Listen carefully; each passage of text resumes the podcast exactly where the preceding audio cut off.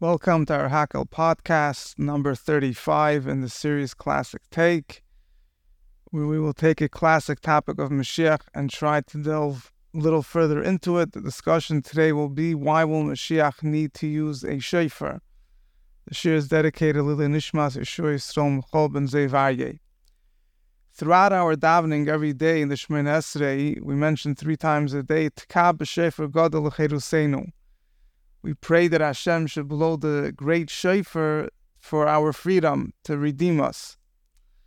And we find also, particularly on Rosh Hashanah, one of the themes of the bracha of the shofars, which we say in the Musaf of, of Rosh Hashanah, is discussing the shofar that will be used when Mashiach will come. The fact that the shofar of Rosh Hashanah in particular is connected with Mashiach also has relevance in our practical Maisa B'Poil, in the practical way, how we blow shofar on Rosh Hashanah. We know that on Rosh Hashanah we blow shofar before Musaf, after Tkiyas, after uh, Kriyas HaTorah. We blow the shofar with uh, the Lam Natseach, with the brachas, and so on and so forth. And then we blow shofar also when the, the, when there's a minyan davening. We blow shofar during Musaf. And the Gemara actually discusses what is the reason why we blow shofar twice. Technically, we should just, ideally, the way things should have been is that we should blow shofar only during Musaf, because when we daven in Musaf and we're saying the prayers of Malchus, Achrein, and Shofars, that is really the time when we're supposed to blow the shofar. So the Gemara asks, why was it instituted that we should first blow shofar independently of the Shemoneh Esrei, and then later we continue blowing the shofar during the Shemoneh Esrei as well. And the Gemara in Rosh Hashanah Daf Tazayin Amid Beis answers that we do this in order to mix up the Satan. Famous thing that probably a lot of people have heard, the blowing of the shofar mixes up the Satan. Why does blowing the shofar mix up the Satan, particularly when we blow it in this manner, that first we blow the shofar before Musaf and then we blow the shofar again during Musaf?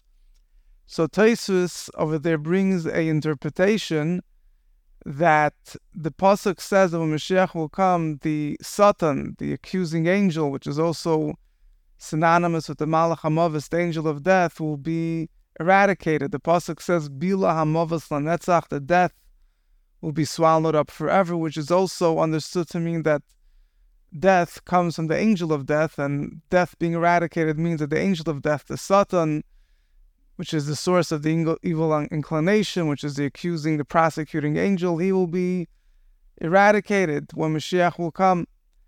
So the Satan hears that the Jewish people are blowing shofar. Okay, so he says, okay, they're fulfilling the mitzvah of shofar, but then he hears them blowing shofar again during Shemoneh Esrei. So this time he's confused. What's going on? They already fulfilled the mitzvah of shofar. So he gets nervous that maybe now is the time that the shofar of Mashiach is being blown, and it's time for him to uh, get eradicated. So he gets all confused and confounded, and he doesn't have the ability to open up his mouth and to start presenting accusations against the Jewish people. So that is why they divided the blowing of the shofar in this manner. First, we blow the shofar to fulfill the mitzvah, so that when we blow the shofar again during Musaf, at that point the Satan will be confused, will be mixed up, and he'll be all nervous and he won't be able to present any accusations to try to block the prayers of Musaf from ascending to heaven. This is one interpretation. There's a number of others, but this is interpretation is relevant to the matter at hand. Now, what exactly does this mean? Does it mean the Satan thinks that Mashiach is coming right now? So mm, there's different interpretations in that as well. He's obviously getting nervous. Why is he getting nervous? Does he really think that because we're blowing the shofar in shul, that means that the shofar of Mashiach is being sound? So one interpretation is the Rebbe brings us uh, there's a sicha and Likutei Sichas. Chelef Chafetalo, the Rebbe discusses this concept of the Satan becoming confused through blowing shofar. An explanation the Rebbe brings over there one of the footnotes is that it doesn't mean necessarily that the Satan is afraid that Mashiach is coming that second. Rather, he means that when the Satan remembers the future about what's going to happen when Mashiach will come, and he remembers that at that point he'll be eradicated, so that that itself, the uh, the, the coming aware again of what his, of his end, that his end is predictable and it's you know could happen any moment. That itself is what confuses him, what confounds him. So it's not necessarily the um, the fact that he thinks that we're we're blowing the shofar in shul, that is already the shofar of Mashiach, but it reminds him of the future. And in this vein, there is a, the, the Rebbe brings us down from the smag, I think. In this vein, there is a taich interpretation of a interesting teaching of our sages. The Gemara says in Brachas Tafhei that a person should always try to get his Yetzer Tov, his good inclination, to be angry, to overpower his evil inclination. And what happens if he can't do that? So the Gemara brings different advice that he should do in order to overcome his Yetzer Hara if the different things that the Gemara mentions doesn't work, so then the Gemara says, Yaskul A person should remind the Yetzer Hara of the day of death. What does this simply mean? Simply, this means that if he realizes, that the Gemara says he should say Shema, he should do different things. If he realizes that all of these things are not uh, working, so what should he do? So, the last, as a last resort, he should remind himself of the fact that eventually he will die, which that is, as a last resort, we use that to subdue the Yetzer Hara. So the Gemara mentions the brachas afeyo medalef. He should learn Torah. If not, he should say Shema. If not, as a last resort, Yizkir Yom Hamisa. He should remind the Yetzer Hara the day of death, which simply means the fact that he person himself will will eventually die. But there's a deeper interpretation of it, which means Yaskir loy yizkar loy mamis means he should remind to him, to the Yetzer Hara, the day of death of the Yetzer Hara. Instead of focusing on a negative thing about the person's ultimate demise, a person could focus on a more positive thing. He can remind the Yetzer Hara that Mashiach will come when he will be eradicated. To try to think of what the future holds. And that thought could over also has the power to overpower the Yetzer Hara and this this is the way it re- applies to a person's own avodah. You know, the Rebbe discusses in Tanya and Perek Mamalev, but we say a kind neshama every morning how you gave me my neshama, and eventually you'll take away my neshama, and therefore, as long as I'm alive, already now I'm connecting myself to you because uh, anyway, eventually my soul will ascend back to heaven. So there's a Chassidish word that, you know, based on the Rebbe's approach in the last years, instead of focusing on the fact that the neshama will be taken away. There's another focus a person could have, knowing that soon Mashiach is coming, and then whatever person is involved with will drastically change, and his whole goals and ambitions in life will be transformed. So you should focus on that. Focus on what the future is about to bring, instead of having to have to focus on, on something which might be painful, which might be sad. Focus on something good, but it has the same effect of overpowering the Yetzer Hara and reminding ourselves that physical pursuits and temptations and all these things are only temporary. Instead of focusing because person will die, we could focus because Mashiach will come. But anyway, this idea, this concept of Yizkir Amis is very much similar to the idea that the Yetzer Hara, the Satan, the accusing angel, reminds himself of his demise, of when he will be slaughtered, so to say, as uh, the Gemara says elsewhere, and therefore he doesn't have the stamina, the interest to try to cause problems with the Jewish people. There's another interpretation I once heard that the interesting insight that, you know, for us it's sometimes hard to believe that Mashiach will come at any second. You know, we're so used to exile. So uh, it's hard for us to take it serious in every Rosh Hashanah that really, yes, the, the Mashiach is about to come. But the Satan, he doesn't have a Yetzer Hara. He is the Yetzer Hara. He doesn't have a Yetzer Hara. So he takes it very serious. He, he's really afraid the Mashiach will come. There's nothing, there's nobody stopping him from believing in Mashiach. He tries to do a good job to try to stop everyone else from believing in Mashiach, but he himself knows the truth pretty good. So when he reminds himself about Mashiach's coming, he to him it's a very serious thing. He knows it could happen at any minute, so he gets very scared. Either way, this is the what we see over here is that the fact that the shofar of Mashiach is connected with the sound of the shofar we blow in Shul every Rosh Hashanah is relevant, according to Tosis, it explains also why and how we blow the shofar in the manner that we do today. Also, famously, Rab Saadia Gaon, one of the um, famous Goinim, came even before the Rambam, he wrote 10 reasons, 10 concepts that are alluded to in the sounding of the shofar that a person should have in mind. For example, the sounding of the shofar reminds us of Matan Torah when the sound of the shofar was, was, was blown and so on and so forth. And the last two things he mentions is the various connections between the shofar and Mashiach. And there's different psukim that speak about the blowing of the shofar and the coming of Mashiach. There's a pasuk that says, Gadol, that on that day a great shofar will be blown, and Ivdim Beres Asher, Beres Mitzrayim, those that are lost in the land of Asher and those that are cast away in the land of Egypt will come, which is reference to the ingathering of exiles, Vishtachvu Hashem, they will bow down to Hashem in Yerushalayim.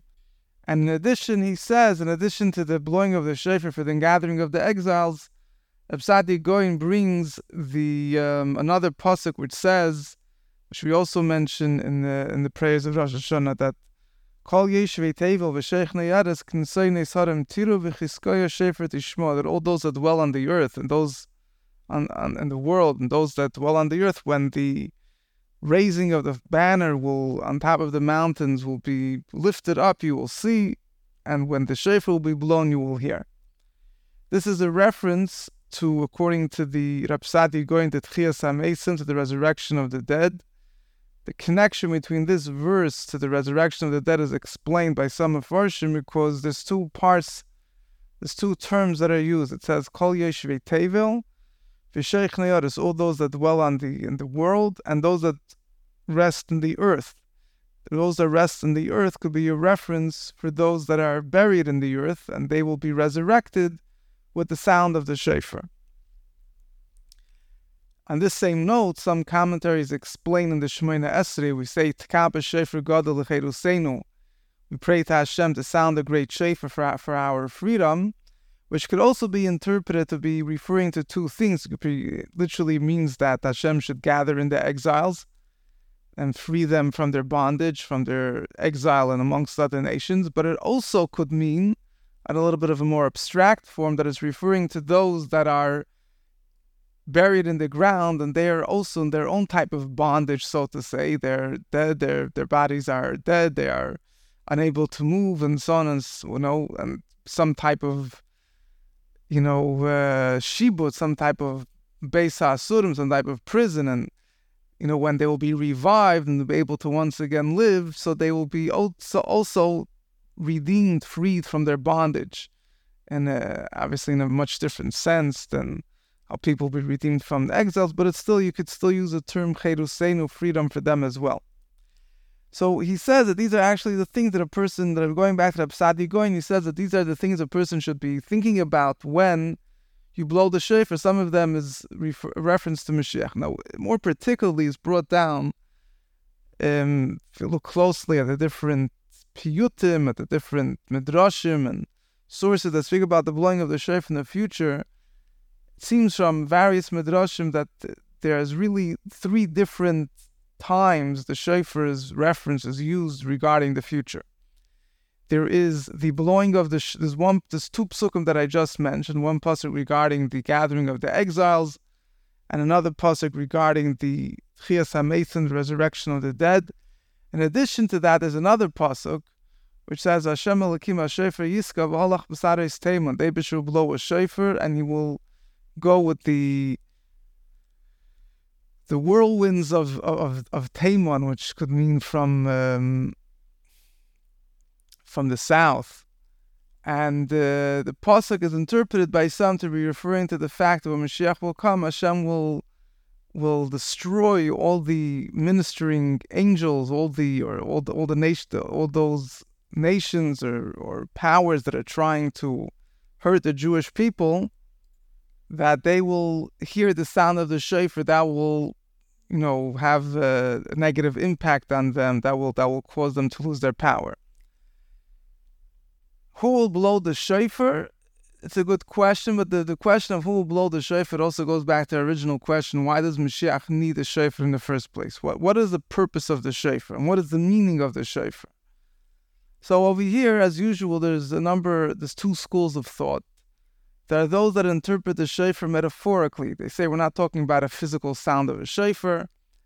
Rather, they say that it will be a um, Chias HaMesim Kibbutz Golis. These events will be world-shattering events, will be events that will have such a great publicity that it's as if it will be blown, there will be a great sound heard throughout the world. Doesn't necessarily mean that there will be an actual shofar being blown. However, most of the piyutim and many of the know different things that we say in Rosh Hashanah and also in a number of midrashim, it seems that this is understood quite literally, in a quite you know in a very literal sense, that the shofar is associated with a physical shofar. You know, in this vein, the Chassam Sofer says an interesting thing. He says that we find in the Gemara in Rosh Hashanah that there's a disagreement between Rabbi Lezer and Rabbi Yehoshua when Mashiach will come. Will he come during the month of Nisan, when the redemption will come? The redemption will come in the month of Nisan, the redemption will come in the month of Tishrei. According to Rabbi Eliezer, the redemption will come in the month of Tishrei. Why? Because we blow the shofar on Rosh Hashanah, and then it says that that day a great shofar will be blown. So it's shofar, shofar, there's a Gzeda Shava connected to. So we see that the blowing of the shofar on Rosh Hashanah is associated with the shofar of Mashiach, so it means that Mashiach will be coming in Rosh Hashanah. However, Rabbi, Rabbi Shua's opinion is probably more famously known. He says that Nigalu. He says that the future redemption will take place in the month of Nisan. So according to him, what does he do with the verse, with this Gzeda Shava, with this idea that the Shofar of Rosh Hashanah is connected with the Shofar of the redemption? So the Chassam Sofer says that Rabbi Shul could interpret the shofar of the redemption not to be referring to a physical shofar, but a metaphoric shofar. There'll be a great worldwide publicity to the events that will happen. There'll be such great events that they'll have to you know be heard throughout the world. Their impact will be known, become known and felt throughout the world. That we use the term shofar in a metaphoric sense, but it doesn't really have anything to do with the shofar that we blow on Rosh Hashanah, which is an actual physical shofar. On the other hand, again, this is this is one opinion. The other hand, like I mentioned, there are other opinions that do understand the shofar in a very literal sense. Will be a great sound. Now, obviously, everything, even if it will be a physical shofar with a great sound, what will be the purpose of it? What will be the impact of it? So we know Chassidus explains this uh, much stronger than any other source. We know that it's it's explained that the shofar in that we blow, the physical shofar that we blow, represents the simple outcry of the heart. The tzaka pshuta, the tzaka primis alev, the outcry from the innermost part of our heart, is alluded to the sound of the shofar, the simple cry of the soul. Which basically means that it's it's the most innermost outcry of, of a person's heart is reflected by the simple sound of the shofar. What does it mean that there'll be a great shofar that will be sounded when Mashiach will come? It means that there'll be a great awakening stemming from the pnimius shalamayla, from the innermost levels above, from the greatest revelations above, which will awaken us, awaken the world at large, to prepare them for Mashiach's coming, or to get them ready and to bring about the revelation of the redemption itself. So even the physical shofar that will be heard, even if we will interpret it as a physical shofar that will be heard, the point of the physical shofar will be a vessel for a spiritual sound of the shofar, which is a awakening call, something that arouses us to get ready, you know, to wake up and smell the coffee, as they say, to get ready to greet the come to greet Mashiach or Tchias HaMesim, the gathering of the exiles. In this sense, it's um, let's say when we talk about the gathering of the exiles, Chassidus discusses this much much more particularly, but just this is leads into the next point, which is that the Frierdiker Rebbe explained, the Rebbe spoke about this Tishrei Toshin Chavches, Tishrei after the Six Day War. Frierdiker Rebbe has a mimer, which he wrote during the Holocaust, which he explained that the two verses that speak about the Shofar of the Shofar connection with the future, the end of days, are two separate contexts completely. One pasuk speaks about the Shofar, Hashem will blow the Shofar, will go Besaris Taimon, a great storm wind from from Taimon, from from the south, which represents great events that will cause, way the Frierdiker Rebbe interprets the verse, is great events that will cause, that will awaken a dread in the hearts of people. And he speaks there was obviously was referring to the Second World War, and the truth is the First World World War also, were events as Rebbe explained in the Shabbos Breishis Tavshin were events that they had a, a great impact, a, a terrible negative impact, but it shook up the world. That's one type of a shape. This reflects one type of a shape. A certain this reflects a certain mode of events that takes place in the world, which shakes up the world. It has some purpose in a, of a beneficial way to, you know, change, you know, get the world whatever the Rebbe explains, to take away evil from the whatever it was. It, it, uh, it's hard to obviously for us to understand the benefits from it in a tangible way. But either way, that is a shofar in which is matal charada, just like the simple sound of the shofar, which causes dread into you know it, it arouses dread in people's hearts. But there's another type of a shofar. This other type of a shofar is on the contrary, just the opposite. It's a shofar, a great call of love, an awakening of love which the Abishter shows the Jewish people to make them ready for Mashiach. And the way that Rebbe interpreted in the events that unfolded, you know, at that time, the Rebbe explained at length how the First World War, the Second World War were all, all events that made no sense. First World War was triggered by uh, assassination in Europe, and the whole world was at war. The Second World War also made no sense. How uh, Yimach Shemai rose to power. The Rebbe, the Rebbe explained at length how these were events that were obviously not coming. They weren't the natural cause and uh, an effect of natural means. It was, was something that was awakening the world. It was a very negative effect, you know, but it was something that was to shake up the world. Then the Rebbe spoke about the Six Day War and the miracles that took place at that time and the impact that it had by the Jewish people, calling them and bringing them closer to Abishter. This said was already a me'ain, a some form of, of, of, of the great shofar that we'll have when Mashiach will come, the great shofar of love that will awaken every Jew, even the Jew that is, as the Pasuk says, he's lost in the land of Asher, which Chassidus explains to mean that he's so sunk in physical pleasures, he's not interested in Mashiach. Or you could have Nidachim Beres Mitzrayim, somebody that has such terrible, you know, tzaddas, such terrible things in life, that he's feels rejected, downcast. He's, he doesn't feel there's any hope Mashiach could ever come. The sound of the shofar will call them with a great innermost call of love from the Eibishter that will arouse their Nekudas Hayadus, their Pintel Yid, the innermost connection that every Jew has with Eibishter, and bring them and get them ready to come to uh, to greet Mashiach. Hashem should help. We should merit the coming of Mashiach, hearing the sound of the shofar. It happened take it from Yad Mamish. Classic Take is produced by Tudal's Podcast Productions, producers of The Daily Boost, The Weekly Farbrengen, Power Farbrengen, and Mashiach Mindset Audio. Available on all podcast platforms.